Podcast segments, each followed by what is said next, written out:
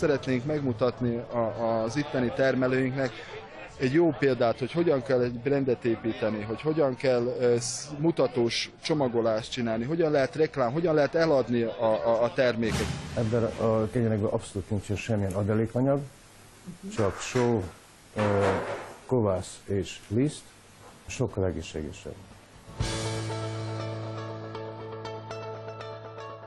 Jó napot kívánok! Hübséva vagyok, és önök a Siker vállalkozói magazinműsort nézik. Hallottak-e már a pendevisről? Ez egy olyan ételkülönlegesség, amit déd meg ükapáink ettek ezeken a vidékeken, a szerb fogadókban, vendéglőkben. A leginkább talán a magyar pájsléra vagy szalontüdőre hasonlít, ami belsőségekből készül bőlében, fűszeresen. Rég elfelejtett étkek ezek, Krúdi Gyula hősei fogyasztották őket. Ezeket a régi recepteket szeretné az Óbecsei Gasztrofesztivál újra feleleveníteni, a hagyományosan és egészséges alapanyagokból készült más gasztronómiai termékek bemutatásával együtt. Az immár harmadízben szervezett fesztivál célja, hogy a vajdasági konyha értékeit tudatosítsa az emberekben, és egy magasabb szintre emelje őket. Nagy a nyüzsgés az Óbecsei Gorán, illetve erdőtelepítők parkjában. Pékek, cukrászok, pálinkai sörfőzők, borászok, hentesek, lekvárméz és hidegen sajtolt olajak készítői, meg más kézműves termékek előállítói kínálgatják portékáikat a sziporkázó őszi napsütésre kiruccanó látogatóknak. Különböző vajdasági gasztrofesztiválok és éttermek kóstoltatják étkeiket az érdeklődőkkel, miközben a térség négy szakácsiskolájának a növendékei a hagyományos vajdasági ételek elkészítésében mérik össze a tudásukat.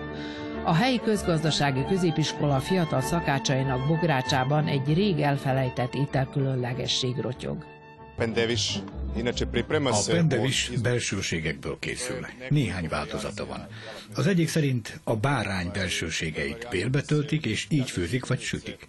A vajdaságban paprikás szerűen készítették, és mivel itt inkább disznóhúst tesznek az emberek, ezért disznó belsőségekből főzték.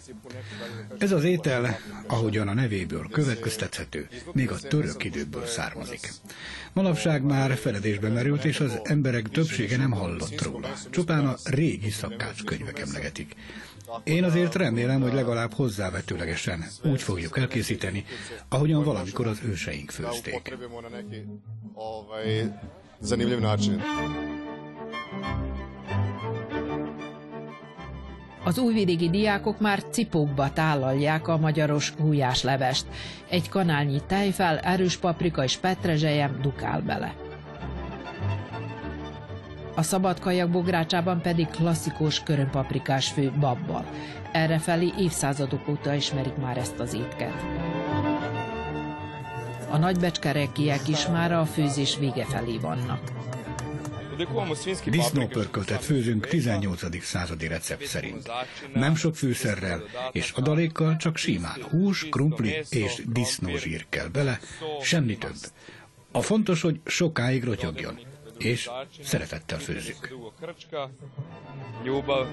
Ez a szeretet pedig már is viszonzásra került, mert a Dreai hajdujárás és becsei lurkoházak növendékei kis ajándékokkal kedveskedtek a fiatal szakácsoknak, hiszen a fesztivál róluk nekik is szól. A bevétel egy részét és az összegyűjtött adományokat a lurkosoknak juttatják a szervezők. A kicsik nagy örömmel készültek a becsei kirándulásra. Szinte mindenki jött, sőt, még jöttek a faluból más gyerekek is, még reggel is jöttek a házamhoz, hogy jöhetnek. Ez mindenkinek a számára öröm. Egyrészt ugye ez egy kirándulás, egy nagy lehetőség, azért, mert általában a falvakban mondjuk rá mondom azt, hogy hajdújáráson is, vagy pedig Dreán is nem igazán tudunk eljutni bármilyen rendezvényre. Alkalom volt ez arra is, hogy a Dreai Lurkoáz vállalkozása a Szociagro is bemutatkozzon a fesztiválon a fólia sátrakban termesztett zöldségkészítményekkel.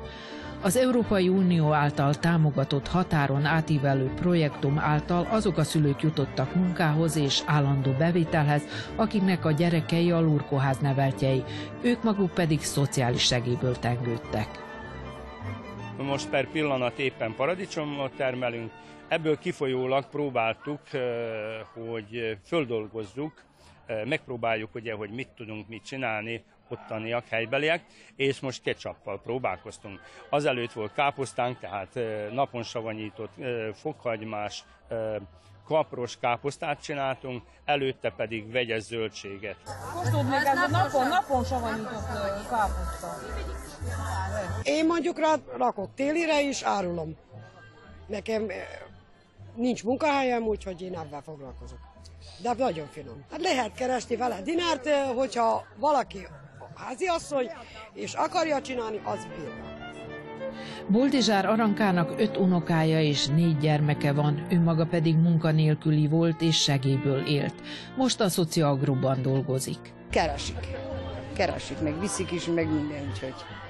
Még most paradicsommal teli van a fólia, úgyhogy sokat eladunk is, meg sokat el is visznek paradicsomot hoztunk mintegy 25 szemét a faluból, hogy azoknak is úgymond egy lehetőséget biztosítsunk, hogy kapcsolatot teremtsenek másokkal, meg lássanak egy, egy, egy, egy fesztivált. Tehát egy, egy közösségépítés csinálunk, és azt próbáljuk megmutatni az embereknek, hogy igenis helybe is van lehetőség a boldogulásra amíg a felnőttek a pultnál a termékeiket népszerűsítik, a lurkók a gyereksarokban mézes kalácsokat díszítenek. Ezt ö, hazaviszem, emlékbe. És te mi szeretnél lenni, ha megnősz? Hát, pékség. Pék? Igen.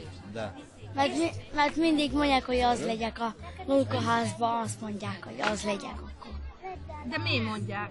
Hát azért, mert azt szeretném, hogy csinálnék ö, borekot, minden. A klasszikus fehér lisztből készült süteményekkel ellentétben egyre többen a teljes kiörlésű lisztből és a tönkőbúzából készülteket fogyasztják. Egészségesebbek mondják, sőt a cukorbetegeknek sem árt meg. Balzam Borbála azt mondja, mindent ebből a lisztből süt. Sósat, édeset, sőt még pástitomokat, köreteket is készít tönkőbúzából. Valamikor őseink csak ezt a búzafajtát ismerték, de kiszorították a nagy terméshozamú, agyon permetezett búzafajták, meg a fehér liszt, amiben a pékek még különböző adalékokat is tesznek. A tönköly lisztnél és a tönköly buzánál tudni kell, hogy 20 mázsától nem terem többet. De nem kell annyit műtrágyázni, nem igényel annyi permetszert, semmit. Ez tokba van, és semmi nem tudja érni a szípolyok, a gombák. Ezek mind már nem, hogy elkerülik, nem tudnak odahatni a buzára. Semmit. Borbála azt mondja, idő kellett hozzá, amíg a becseiek megismerték a készítményeit, és hozzászoktak, de most már sokan tőle rendelik a süteményt.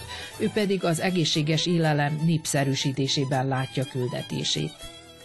Munka kell hozzá, hogy megismerjenek, és hogy rendeljenek. És amikor rendelnek születésnapra, vagy bármi összejövetelre, ezekből a termékekből, akkor örülök neki, mert az annyit jelent, hogy ő nekik tetszik, és szeretnék a baráti körükkel is megismertetni. Például én hozzám, amikor vendégek jönnek, én ezzel szoktam őket megkínálni, sőt, sokszor Németországból jönnek, úgyhogy most hívnak, menjek Németországba, és mondták, hogy dúsgazdag leszek, Mondtam, hogy egyelőre maradok.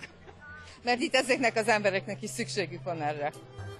A becsei születésű Sinkovics Ede a kendermak híve. Minden formában, nyersen, pirítva, hántolatlanul és hántva, sósan, édesen, teaként, lisztként és ropiként. Szerinte a környezetvédelem szempontjából nem a hulladék újrahasznosításán kellene gondolkodni, hanem azon, hogy a műanyag milyen környezetbarát anyaggal helyettesíthető, és ez szerinte a kender. Ez volt az első kultivált növénye az emberiségnek. Az ókori Kínában pár év, ezer évvel ezelőtt már gyógyszerként, papírként, bármiként tudták hasznosítani. Alapanyag volt mindenben, bibliákat erre nyomtatták, erre papírra, nem sárgoló papír jön létre, a magja kiváló táplálék, nem tartalmaz szénhidrátokat olyan formában, amik terhelnék az ember szervezetét, csak rostokat, tele van B-vitaminnal, proteinekkel, hasonló ügyekkel, és hát ugyanúgy, ahogy régebben Jugoszlávia harmadik volt világon kendértermelés szempontjából, Magyarország sem volt olyan rossz helyen, ott volt az első tizen pár között, az egész néphagyomány erre épül fel, ilyen ruhákban mászkáltak, nem voltak bőrbetegségek, meg hasonló ügyek, most pedig elkezdtük a műanyagot imádni, mint olyat, gyors hasznosítás, eldobás, meg hasonló ügyek, nem tiszteljük meg a természetet, Hasonló véleményen vannak Mihók Szilvia és férje Kinka Tibor is. Mindent megtennének egy boldogabb, egészségesebb társadalom érdekében. Szilvia gyógynövényekből kivonatokat, tintúrákat, kenücsöket, olajakat és szapanokat készít. Maga gyűjti és termeszti az alapanyagokat. Azt mondja, minden terméke százszázalékosan természetes a szerelem. Tehát, hogyha csak az anyagiakat néznénk, akkor nem igazán érné meg ezzel foglalkozni. Tehát aki ezt tiszta szívből csinálja, az ugye nem is annyira számol az anyagi háttérrel, viszont nagyon nagy megelégedettségemre szolgál az, hogy egyre több ember nyit, tudatosítja a gondolkozás módját, és ezzel ugye fordul a természethez, és a természet adta gyümölcsökhöz, úgy növényekben, mint termésben. Tibornak méhei vannak, 60 kaptár. Akác, hárs, napraforgó meg mézet készít. A felelőtlen permetezés miatt kétszer is elvesztette a méhállományát. Nagyon sok a permetezés, csávázószer, minden. Én már kétszer megjártam. 6 évvel ezelőtt 57 kaptárból csak 12 kaptára maradt a permetezés véget, viszont 4 évvel ezelőtt a 36 kaptárból nem maradt egyetlen egy kaptáron sem. A házaspár álma, hogy egy szállást vásároljon, és ott gyógynövényeket termesztenek és táborokat szervezzenek gyerekeknek, felnőtteknek megtanítsuk őket egészséges életmód folytatására, akár krémkészítésre, szappankészítésre, nemezelésre, tehát olyan ősi foglalkozások a hagyományőrzéssel, amit mi is nagyon szívesen csinálunk. És azért szeretnénk elsősorban gyerekeket, mert ők, hogyha ez beívódik a tudatukba, akkor ezt majd elő tudják venni idővel és használni. A rendezvényt körüljárva rádöbbentem, hogy környezetünkben nagyon sok finom és első osztályú termék van. Csak nem igen tudunk róluk, részben a termelők hibájából, de a község a környezet hibájából is amely nem sokat törődik a kis termelőkkel, és keveset tesz azért, hogy összefogja őket és egy helyen szerepeltesse, hogy az érdeklődő vásárló könnyebben hozzájuk találjon. Ezt szeretné a jövőben a Gastrofest előre mozdítani. Egyrészt szeretnénk a termelőket is összeszedni, hogy egy adatbázist építeni, lássuk, hogy kik vannak Vajdaságban, akik minőségi prémium termékekkel foglalkoznak, és a jövőben szeretnénk elvinni a, a szakmaiság felé. Ugyanúgy a szakácsok versenyét, fiatal szakácsok versenyét, de ugyanúgy a kézműves piacot is. Jövőre van egy olyan terv, hogy egy minősítést adjunk ki a helyi termelőknek, egy Gastrofest minősítést, amit egy komoly szakzsűri fog elbírálni, és ezzel próbáljuk egy kicsit motiválni a termelőt, hogy minden alkalommal egy kicsit jobbat és jobbat alkossanak. A maga a termék minőségében nincsen gond, mert mindenki prémium minőségű terméket állít. Én, ami legnagyobb problémát látok benne, a, az arculata, a brand. A brand hiányzik, és ezt szeretnénk megmutatni a, az itteni termelőinknek, egy jó példát, hogy hogyan kell egy brandet építeni, hogy hogyan kell mutatós csomagolást csinálni, hogyan lehet reklám, hogyan lehet eladni a, a, a termékek. Márpedig egy jól kigondolt dizájnos termékkel az itteni termelők is könnyen felzárkózhatnak Európa bármely kis termelőjének a szintjére.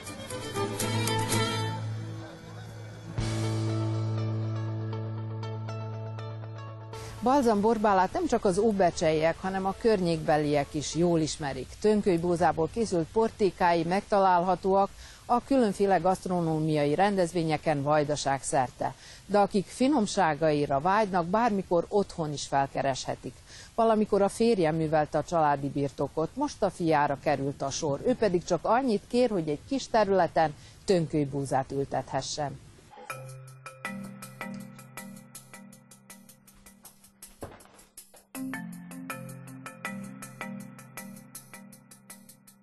Tönköly búza, meg van főzve, össze van mixelve, dinsztelt hagyma, ö, sóbos, köménymag, őrölt köménymaggal, és, és akkor tehát töpörtyű helyett, mert ezt most olajjal készítettem, hogy akik nem szeretnek zsírt, vagy nem szabad nekik zsírt fogyasztani, vagy zsírral, hogy egyék a dolgokat, akkor azoknak ezt ajánlom. És most szépen összehajtom, és majd pihentetem.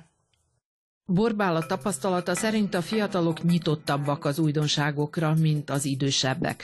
Sok fiatal nem feltétlenül azért vásárol nála, mert valamilyen egészségügyi problémával küzd, azok a gyerekek, akiknél a szülők időben kialakították az egészséges táplálkozási szokásokat, nagyon szeretik a tönkölybúzából készült süteményeket, mondja Borbála. Amikor szeretnék a vendégeiket elkápráztatni, akkor rendelnek ilyent hogy majdnem, tehát ezt a tönkölytöpörtyűt, vagy sima töpörtyűs pogácsát, vagy pedig édeset, van sokféle, amit tudok készíteni, és amit készítek, és, és akkor azt megrendelik, és akkor kérdez, és el vannak a vendégek, vagy például gyerek születésnapokra is. Akik tudatosan táplálkoznak, azokon ez meg is látszik, mondja Borbála. Ennek ellenére a lakosság mindössze 20%-a táplálkozik helyesen. Más az ára neki, és egyszerűen, de nem is kell belőle annyi. Nem is fogyasztunk belőle annyit, de hogyha a szervezetünk kívánja, akkor pedig együk akkor együk. Ne nézzük azt, hogy mennyibe kerül. Hát az orvosságoknak szoktuk az árát nézni. A tönkőlisztet a fehér liszttel ellentétben a cukorbetegek is fogyaszthatják, mondja Borbála. Bátran lehet vele kísérletezni, húst, zöldségféléket panírozni, főzelékféléket készíteni. Olyan, mintha egy, egy ilyen védő burkot húzna ránk. És én nem mondom, hogy most az ember nem fázhat meg, nem lehet gripás. De nem mindegy, hogy meddig húzzuk azt az egészet. Hogy most három nap alatt túlmegy rajtam, vagy pedig 10-20 napig benne vagyok. És rohanok az orvoshoz, és akkor szedem a különböző orvosságokat. Én teljesen orvosság ellenes vagyok. Megélni nem lehet a tönkőbúzából, mondja Borbála, de bízik benne, hogy ez idővel változni fog. Nekem nagyon érdekes terveim vannak. Például olyan, hogy én szeretném mondjuk ezt tanítani is, hogy hogy kell ezt elkészíteni. Akiket érdekel. Nekem vannak itt helyiségeim, amit be tudnék rendezni, csak hát oda elég sok pénz kell. Úgyhogy én azt se bánnám, hogyha valaki föl tudna én nekem ajánlani villanysporhetot, vagy sütőket, vagy nagy asztalt, vagy ilyesmit, és, és akkor meghirdetni, hogy az, aki szeretne jönni, tartanék ilyen kurzusokat. A tönkőbúzából pedig nem csak pékáró készül. Na, tehát itt a buzánk, ami a kombájból jött ki. Így néz ki. Ezzel töltöm meg a párnákat. És miért jó az? Miért jó? Hát azért, mert allergiamentes, tehát akik allergiások a tollra, vagy bármi másra, azok nyugodtan használhatják ezt, a tönköly párnát. Azon kívül kovasavat tartalmaz, és szépen párologtatja ki, ami nagyon jó az egészségünkre. Azon kívül hossz, hosszú ideig tartható, én nekem van 5 éves párnám, nem is látszik, hogy használom, úgyhogy nagyon alkalmas, nagyon szeretik egyébként a gyerekek. A gyerekeknek ez nagy kedvencük.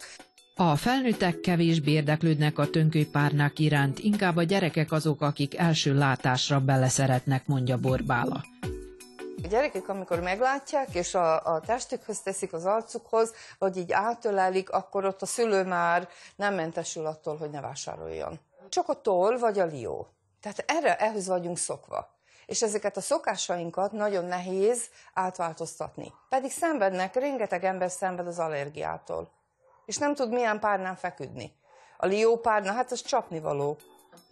Borbál a legfontosabb céljának tartja azt, hogy a tönköly és a belőle készült finomságokat minél több emberrel szeretesse meg, hiszen a házi készítmények mindenképp finomabbak és értékesebbek is, mint a boltban vásároltak.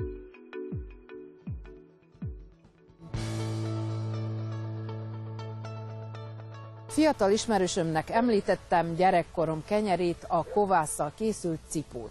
Mi az kérdezte?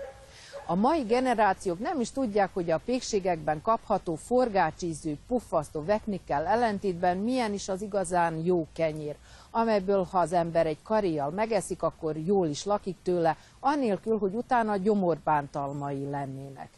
És ha valamikor a pékek tudtak ilyen kenyeret sütni, miért nem teszik ezt ma is? Miért mérgezzük szervezetünket nap mint nap minőségtelen lisztből készült adalékokkal telerakott kenyértésztával? Ezekre a kérdésekre kerestük a választ egy topolyai pékségben, ahol hagyományos módon kovásszal és kemencében sütik a kenyeret. Nem múzeumban, egy topolyai pékségben vagyunk, ahol még mindig úgy sütik a kenyeret, ahogyan az elődeink, kovásszal, kemencében.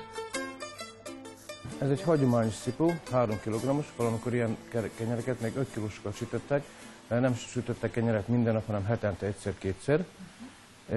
Ez a kenyér kovászos kenyér, tiszta barna készül, 6-7 napig lehet fogyasztani, lehet szeletelni, és ez a nagymamák, meg az őseiknek a kenyér. Manapság persze elképzelhetetlen, hogy a kenyér egy hét után is ehető legyen. Többnyire már másnap kidobjuk, pedig naponta visszük a szervezetünkbe azt, amitől az emberek többsége gyomorbántalmakat kap és gluténérzékenyé válik.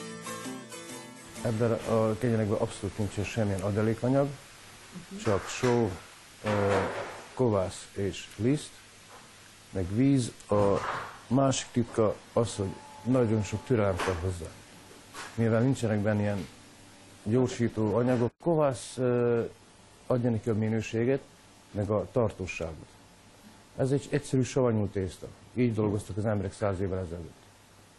Mindig tettek félre az előző napi tésztából, és akkor másnap avval indítottak, vagy megszárították a napon, és akkor éjszaka leáztatták, etették liszttel, hogy nagyobb mennyiséget kapjanak, és akkor avval dagasztották a kenyereket. Sokkal egészségesebb.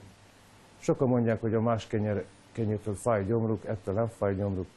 Ez tiszta barna vízből készül, fehér kenyeret alig, alig gyárt, csinálunk, mert egyszerűen nincs rá kereslet. A beszállítóját is jól megválasztja, mondja Sándor, mert csak minőséges, sima barna liszttel dolgozik, amit mások mellőznek, mert nehéz vele dolgozni, inkább festik a kenyeret. Ezeket az integrális és kenyereket ilyen szakajtóba pihentessük 10-12 óra hosszáig, azért mert ezt csak olyan puha tésztából tudjuk megcsinálni, amivel nagyon nehéz dolgozni, és nem lehet formázni. Ez egy ilyen kis kubli belekerül ebbe a szakajtóba, és 12 óra után a szakajtó tele lesz. És akkor csak ráfordítsuk a lapátra, mert kézzel nem tudjuk megfogni, mert akkor összeesne, és nem lenne belőle kenyér. A szakajtó nálunk ö, nagyon kevesen használják, külföldön rengetegen. Minél többen, igen, és minél, mert nagyon sok reklámot látok, szakajtókat árulnak, térnek vissza a kovászos kenyére. Olaszországban pizza tésztát is kovásszal csinálnak. Idő és szeretet kell a jó kenyérhez, mondja Sándor. Szerinte a tésztának lelke van, és ha a folyamatban valami nem úgy működik, ahogyan kellene, megérti azt. Minden a kemence fűtésénél kezdődik, erre külön embere van. Mink tüzet gyújtunk benne.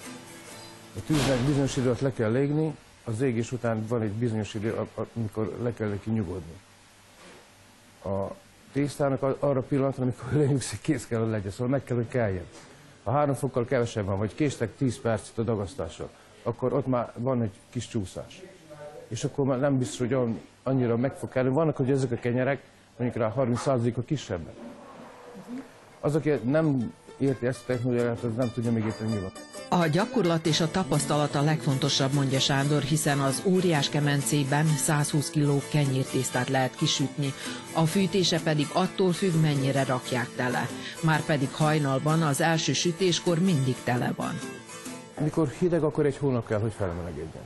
Meg körülbelül annyi idő, hogy lehűljön, hogy tudjunk vele valamit csinálni.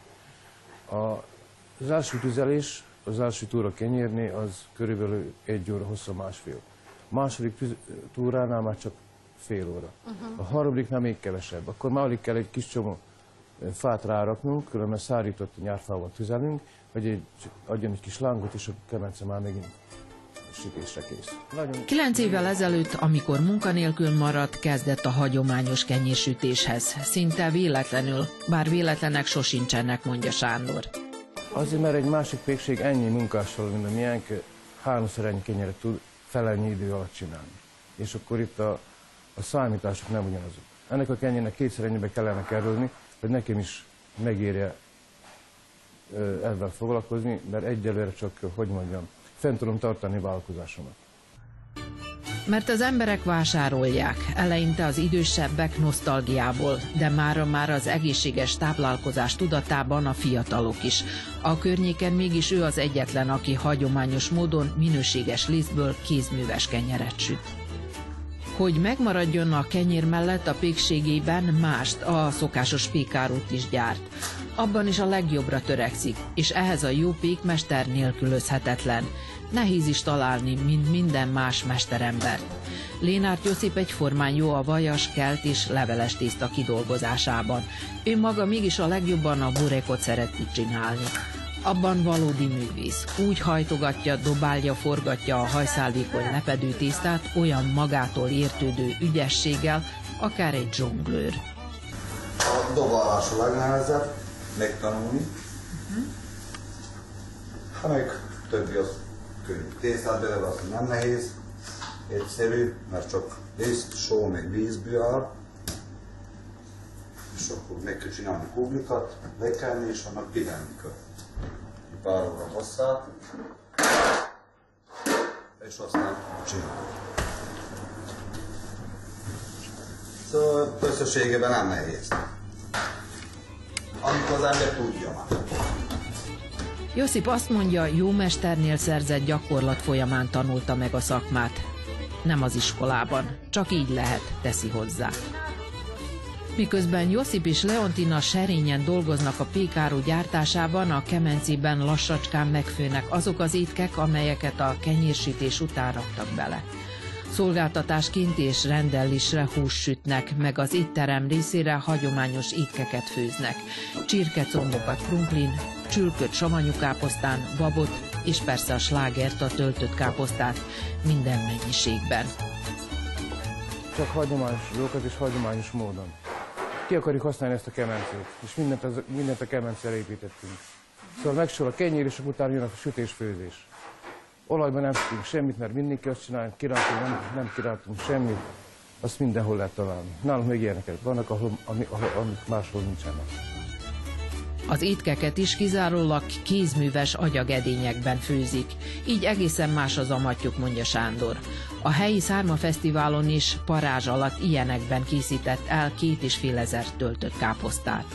Az étterem védjegye mégis a kenyértisztában sült csülök. Főként húsvétkor szoktuk így elkészíteni, szoktunk sonkát, sonkát is sütni kenyérben, de nálunk most már ez napi jelleget található vendégőben. Kizárólag egyszerű, hagyományos étkeket készítenek, amelyek emlékeket ébresztenek. Mindig a vasárnap ebéd úgy jut eszembe a nagyomának a májgombóc levesse, az egészbe sült csirke, vagy a tepsis hús, vagy a disznótoros tál, vagy nem tudom mit, amit nálunk minden megtalálható. A bableves, a sűrűbab, amit három napig ettünk, a szármát volt, hogy négy-öt napig ettük és ez, ez fogott meg engemet. A módjával és sok szeretettel készített étkek egy más idő konyhájából kerülnek ki. És nem csak az ízük más, mint a septében legyártott, tartósítókkal teletömött vákumos ételeknek, hanem a fogyasztóik szívét, lelkét is megmelengetik.